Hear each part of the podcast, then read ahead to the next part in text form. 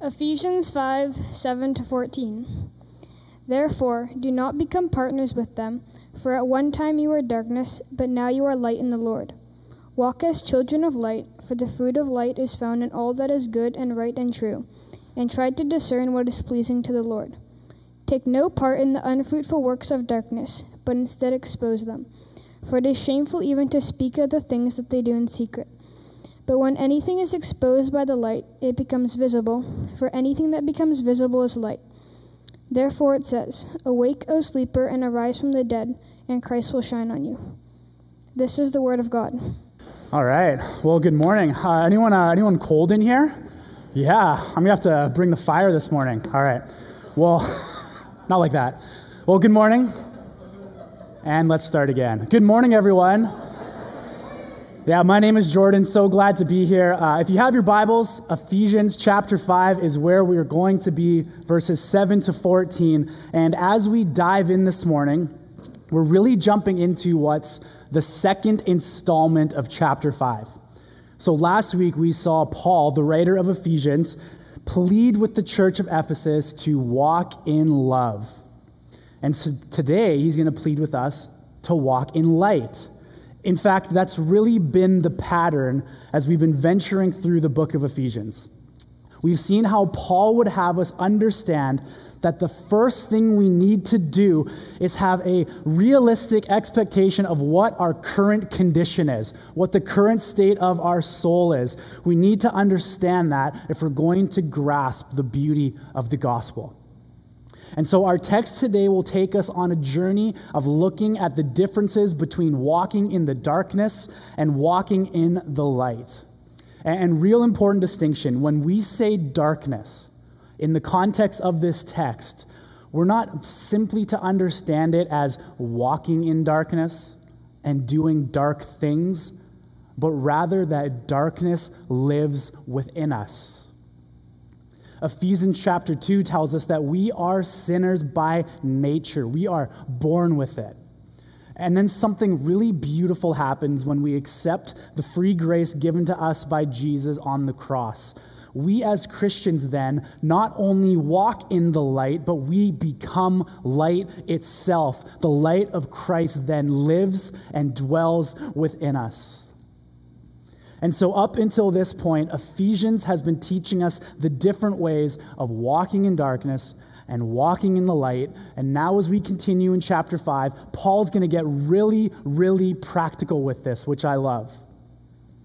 Our text is going to tell us that though we have been saved and are being sanctified and walking in the light, it's clear that there's still darkness around us. And so, what are we to do with that? Because as Christians, we're called to live this life of following Jesus in the midst of the world. We're not called to be saved, then go run and hide and put up really tall walls around us so the sin and the darkness doesn't get in. That's really a far cry of the teachings of Jesus. That kind of attitude towards darkness and the world is a problem because it robs the gospel of one of its greatest victories which is that it enables us within the same world in which we lived before to now live a new, transformed life for everyone to see. And so it's far from the Christian call for us to hide ourselves completely from that which is dark. Like, can you imagine if Jesus did that? Like, what kind of shape would we be in today spiritually? Can you imagine if Jesus never engaged that which was dark? That would mean that he would have never engaged in love with you and I. You may remember a story where Jesus healed a man and cast some demons out of him into some nearby pigs. You may recall this story. He was a man who was possessed, and Jesus, with the great authority within him, relieved him of that darkness. At that point, the man is free from that darkness. He sees Jesus about to leave town, board a ship, and he runs after Jesus. And here's what he says Luke 8 The man from whom the demons had gone begged that he might be with him. But Jesus sent him away, saying, Return to your home and declare how much God has done for you. And he went away proclaiming throughout the whole city how much Jesus had done for him. So this guy wanted nothing more than to leave this community that he was in, this community that he experienced maybe the darkest season of his life. He wanted to leave that and physically go with Jesus, but Jesus refused. It's interesting. And it's because Jesus had something bigger in store not just for this man, but for his entire city. And I get, I totally get why this man wanted to go with Jesus. He's got to be thinking, once Jesus leaves, the darkness is just going to come back in me again. Like, I can't do this alone. My place of safety is not here. I got to get out of here. But Jesus sends him back to the very place he experienced darkness. Why? Well, Jesus says, you're going to go and tell and show your whole community what God has done for you. You're going to go and witness and testify there.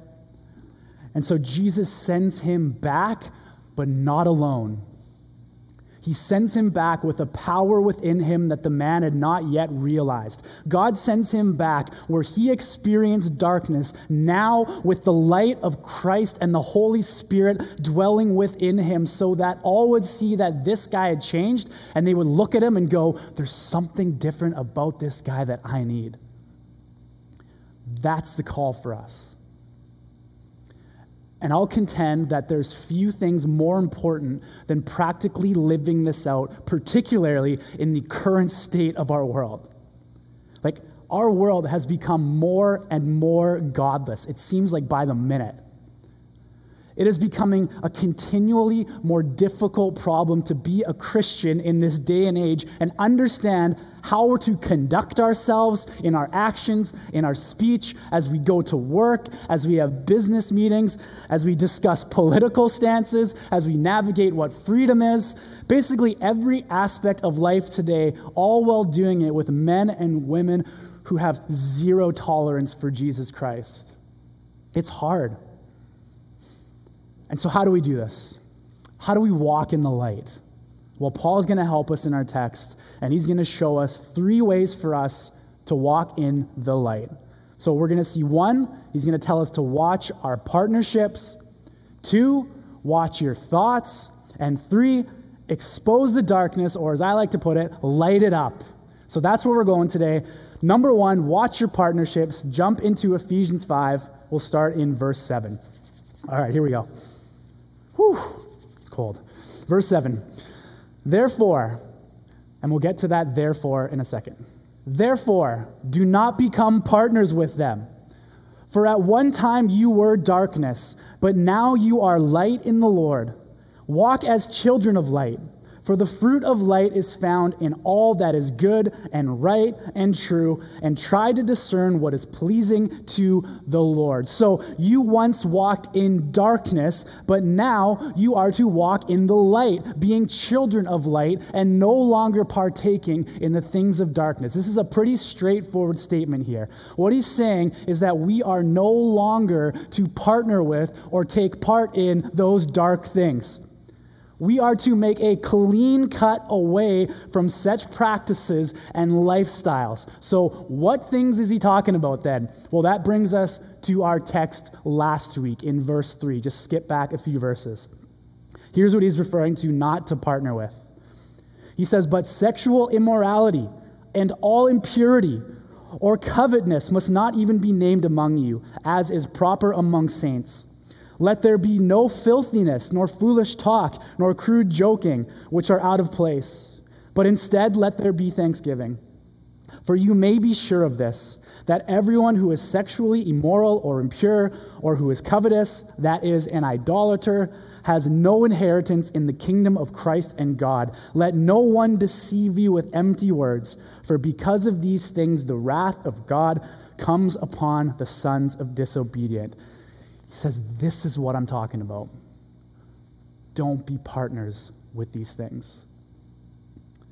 Realize that those are things that have no place in the kingdom of God and should be wiped clear of your repertoire. And now here's what's interesting and equally challenging. Paul is telling these things to professing Christians. He's speaking directly to those who are within the church in Ephesus. Likewise, he's saying it to us. And so it's obvious then that the fact that he has to remind these churchgoers of this list makes it evident that many of them are still struggling with and even falling into these behaviors. And I'm prone to believe that that's true within this church today as well. See, when we give our lives to Jesus, we don't immediately understand everything about the Christian faith, right? Anybody? We, we have to learn things. We have to grow. We have to go step by step, lesson by lesson. And because of our former lifestyle and how it had been so deeply engraved as to who we are, and maybe we lived in it for years, maybe even decades, it really becomes who we are, so much so that the application of Christian truth becomes very difficult to make its way into your life. And it takes time to make it a regular part of who you are are. And so for the Ephesians, they had become so accustomed to regarding certain things as perfectly normal and natural ways of living with, with no consequences that they had to be taught that these things were sinful and wicked and ultimately robbing them of true joy in Jesus Christ. And you'll find this type of instruction all over the New Testament, especially with Paul. And so, hear me a follower of Jesus, a Christian, is not a man or woman who suddenly, in one moment, is done with sin altogether and all temptation is gone once and for all. No. He or she is sanctified by the truth. It's a process. They grow more and more in the likeness of God. And so the first lesson for us is simple, yet it may take time and it's difficult, and it's that we're not to partner with these things of darkness. But that brings us to the second lesson, the second way we can walk in light, which is not that simple. And that's we should watch our thoughts. Look at me, uh, look with me at verse 11. We'll just look at the first part here. Pay attention to the language here and how it differs. Paul now says, Take no part in the unfruitful works of darkness, but instead expose them. We'll get to the exposing in a second. He says, Take no part in. So in verse 7, he says, Don't partner with, but now he's saying, Take no part in.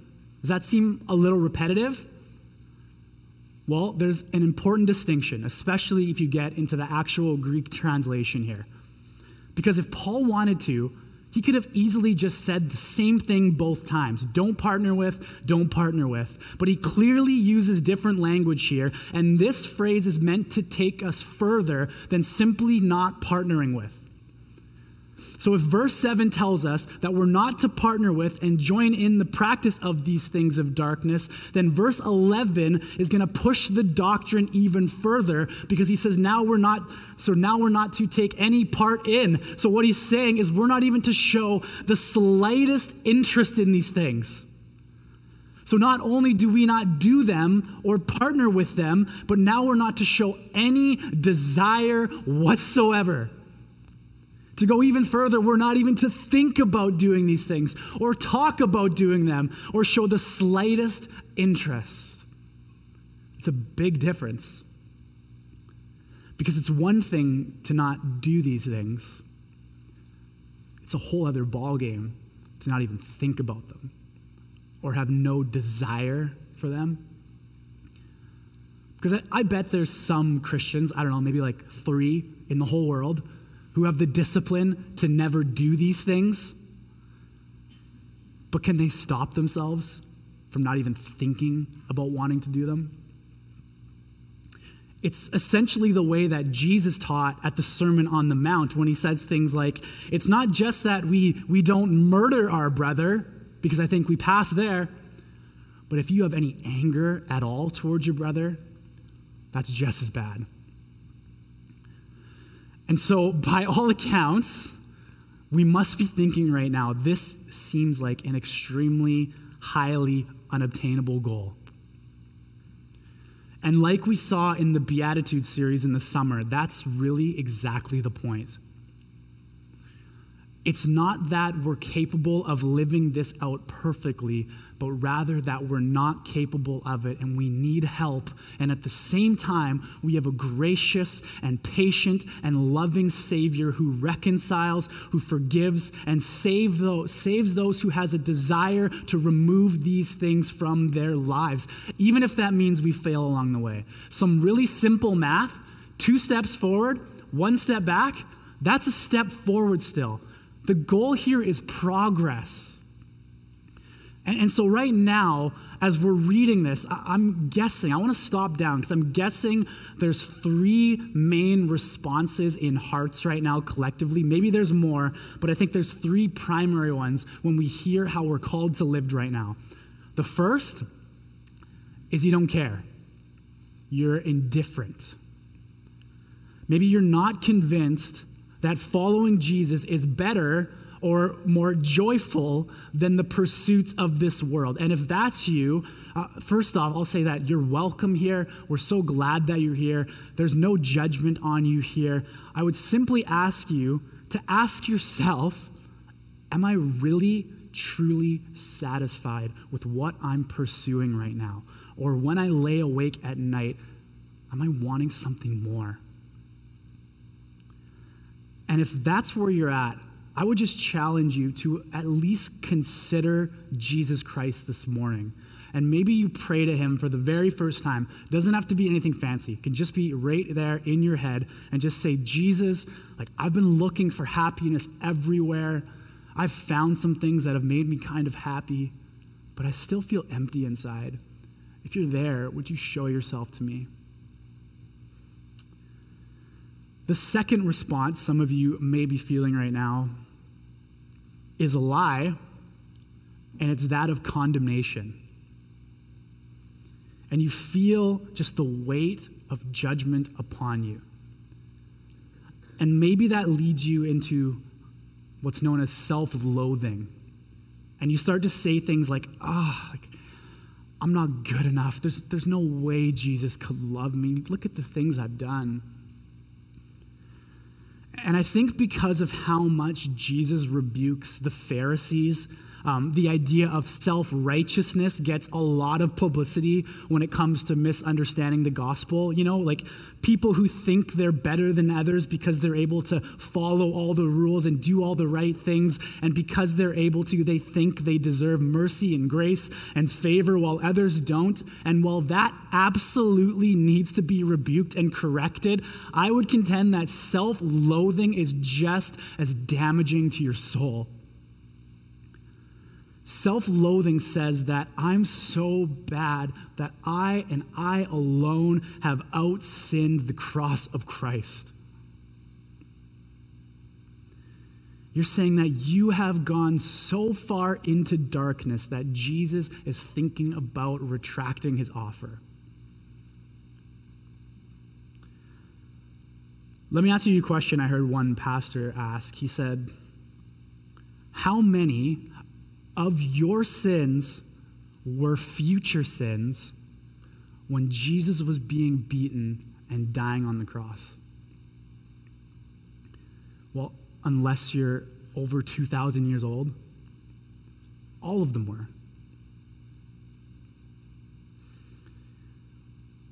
You didn't surprise him with your sinfulness.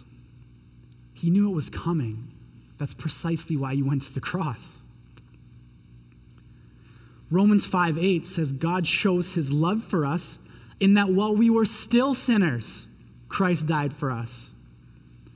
And Romans 8 says, There is therefore now no condemnation for those who are in Christ Jesus. And, so, if you have that moment in your life, that memory or that thing that you did that you never thought you were capable of doing, but you did it, And maybe you went further into darkness than you ever thought that you would go, that even the thought of it right now is just pummeling you with waves of shame and guilt. Then that is the exact moment that Jesus Christ died for you. That's the moment he cried out, It is finished. See, self loathing puts you in a position above and beyond the power of the cross. And so I thought it was important to stop down here for some foundational reminders because I know this is a tough text. And, and, I know that when we go through lists like this, where we're called to live a certain life and we read we're to do this and we're to not do this, it can really quickly become demoralizing. And we can feel like failures. But the whole point of the gospel is not that we did and we can, but rather that we can't and Jesus did. Yeah, and honestly, that's the most freeing news ever. It takes so much pressure off of us because if it was up to my discipline and my performance, like I wouldn't stand a chance. And so I praise God for his mercy and while we're constantly reminding ourselves in the midst of our shortcomings and darkness that Jesus loves us despite our failures, at the same time, we're to constantly be pressing into Him, asking Him to strengthen us, asking Him for less and less of a desire for the things of this earth and more and more a desire for Him. Honestly, the goal here is not perfection. That's for Jesus. The goal here is progress. There should be progress, movement, sanctification, becoming more and more like Him as we grow, which is honestly slower than we'd like most of the time. But we have a gracious, loving Father who's not out to get us. But honestly, he's, he's on your side. He is so for you that he's cheering you on in the heavens like a good father cheers on their child as they're learning how to walk, celebrating each step, not punishing them every time they fall down, not out to get them, but coming alongside them as they progress, one step at a time, one day at a time, one moment at a time. You want to know how God looks at you right now? Zephaniah 3:17 says, "The Lord your God is in your midst right now. He is a mighty one who will save." He will rejoice over you with gladness. He will quiet you by his love. He will exult over you with loud singing. Right now, God is in the heavens. He sees you progressing step by step by step, and he's cheering you on. He is so pleased with you that he's actually singing about how much he loves you. It's an incredible picture. And so there's no condemnation. Anything within you that's telling you that is a lie. And so, what's the proper response to this? That's the third thing.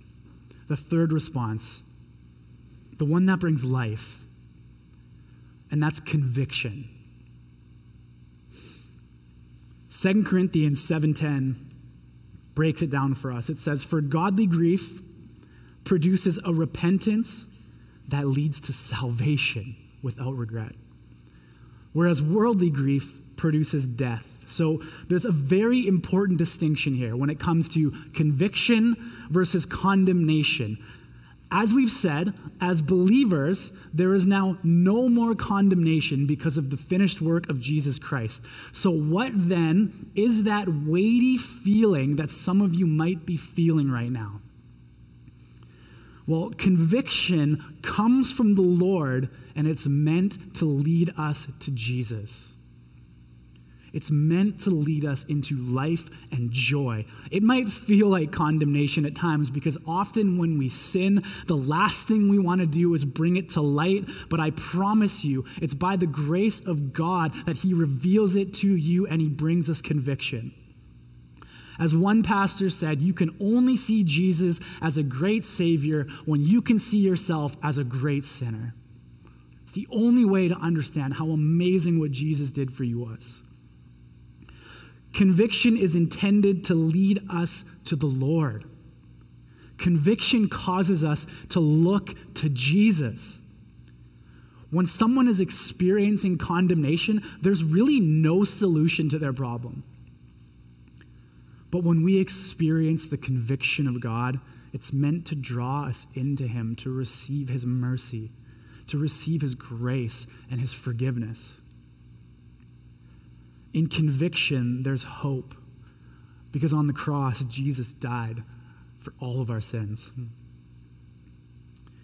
John 3:17 says for God did not send his son into the world to condemn the world but to save the world. And so back to our point. First, not only are we to not partner with things of darkness, but we're not even to think about them or desire to do them. It's a difficult call but a call nonetheless. And, and really, we can praise God that we don't have to do this by our own strength. Our salvation isn't based upon how well we do this or don't do this. We're met with grace along the way, but there should be progress. We should strive for sanctification and growth. And that brings us to the last way that we walk in the light, and that's we expose the darkness or we light it up. Look with me at verse 11 to 14. Paul says, Take no part in the unfruitful works of darkness, but instead expose them. For it is shameful even to speak of the things that they do in secret, but when anything is exposed by the light, it becomes visible. For anything that becomes visible is light. Therefore it says, Awake, O sleeper, and arise from the dead, and Christ will shine on you. Now, an important question for us. When we've said, do not become partners with, or take no part in the unfruitful works, how then are we to engage those who do partake or do do these things? And this could be people inside the church, it could be people outside. We are to engage them in the same way that our Lord Jesus Christ engaged tax collectors and sinners and ultimately us, and that is graciously and lovingly and patiently and with a message that can light up their darkness. Like Jesus sat with them he ate with them. They drew near to him, and he never refused or rejected them. He mingled with them. He spoke to them, and he did it in such a way that while he did it, he had no partnership whatsoever with the unfruitful works of darkness. And so, what Paul is saying is that while we do maintain relationships and contact for the good of exposing them to the light of Christ with the hope of bringing salvation, we are to distinguish ourselves as different from them. Not thinking that we're better, but as people who conduct ourselves as those who walk in love and walk in light in such a way that causes them to think, there's something about this person that I need in my life. But we have to remember, and it's key to remember, how exactly we walk with them. And that's not as policemen on the prowl looking to judge. No, it's as Ephesians 5, verse 1 says from last week we walk in love as Christ loved us and gave himself up for us. And Paul's telling us here that the best way for us to walk in love is to expose the darkness to the light. It's an idea that we need to get right. I can think of few other ways that have caused more damage to people than Christians misinterpreting this idea of exposing. Like, here's what it does not mean to expose doesn't mean simply to negatively rebuke. Don't do that because I said so, because it's bad. And it stops there. Paul wants us to know that exposing or rebuking must go far deeper than that. Because that attitude is really the attitude of the Pharisees, isn't it?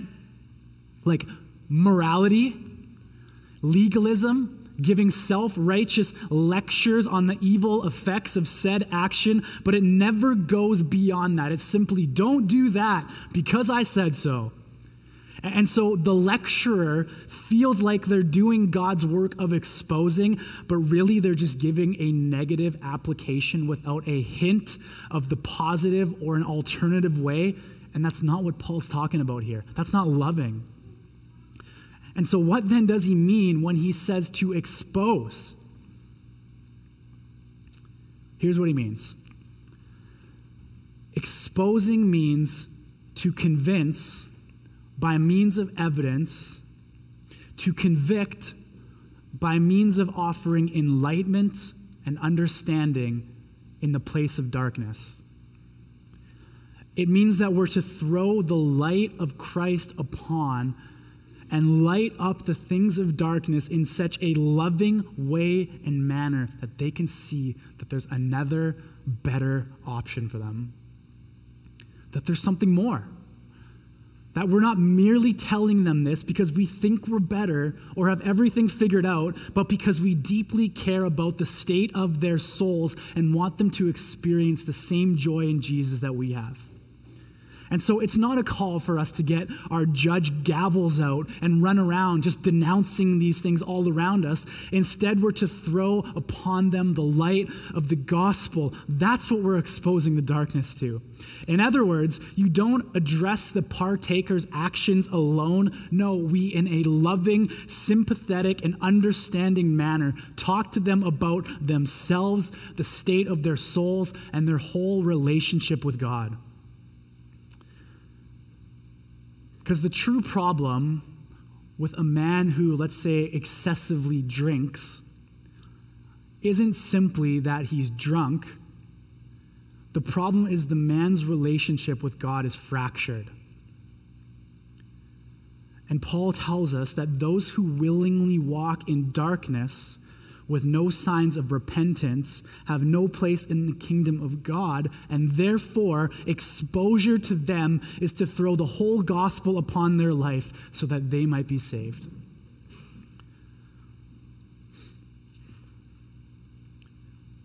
It's not just, don't do that. You got to go further. The loving thing to do is to, to declare what is good in its place to follow the example of Jesus Christ as he met with sinners.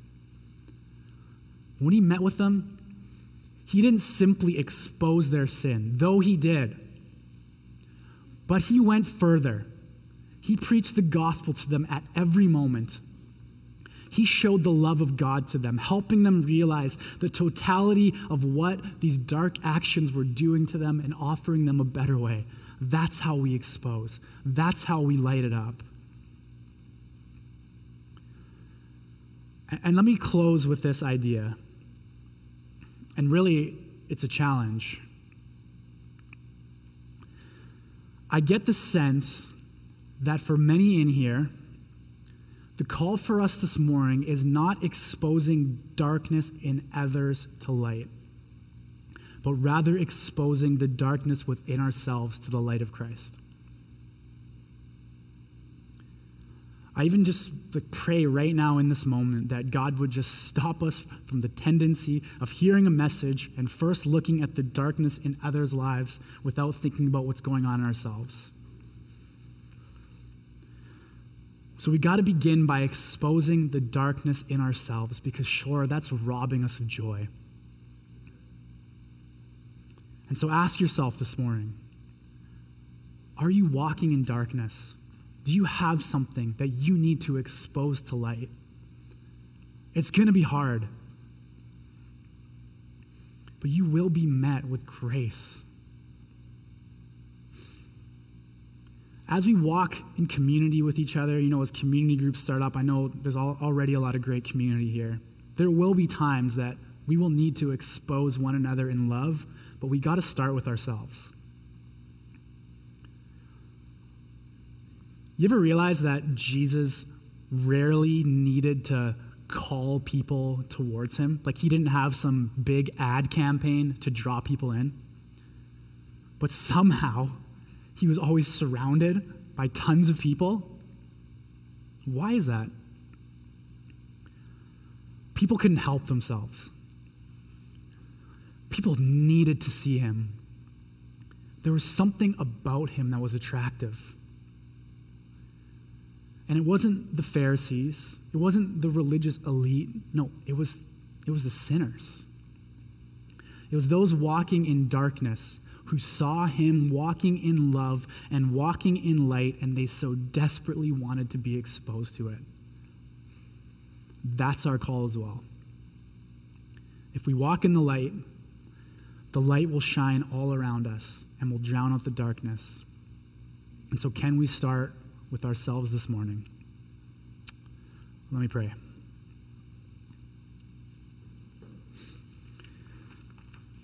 And so, Jesus, we just we just praise you for the light that you're offering us. We thank you for your finished work on the cross, which is there to drown out the darkness within us. And I really just pray for my brothers and sisters in here this morning that, oh, you would just give us such boldness and strength to bring whatever we're holding on inside us to your light to receive your grace, to receive your mercy, to receive your strength. And so I pray for courage for that. I pray that maybe this morning we tap our neighbor on the shoulder or we come up for prayer and, and we just ask for, for help in giving this to God, giving this to you. And maybe it's something we've been carrying around for years. And we felt an angst. We felt unsatisfied. So I just pray that you would help us bring to light that which is keeping us from you, Lord. And as we leave this place, may we just be ambassadors for you. That we may, we may walk in love, that we, we may return to our communities and just be your light. But we need your help. We need your help. Help us just rely on you. We love you. We need you. And we pray these things in your name. Amen.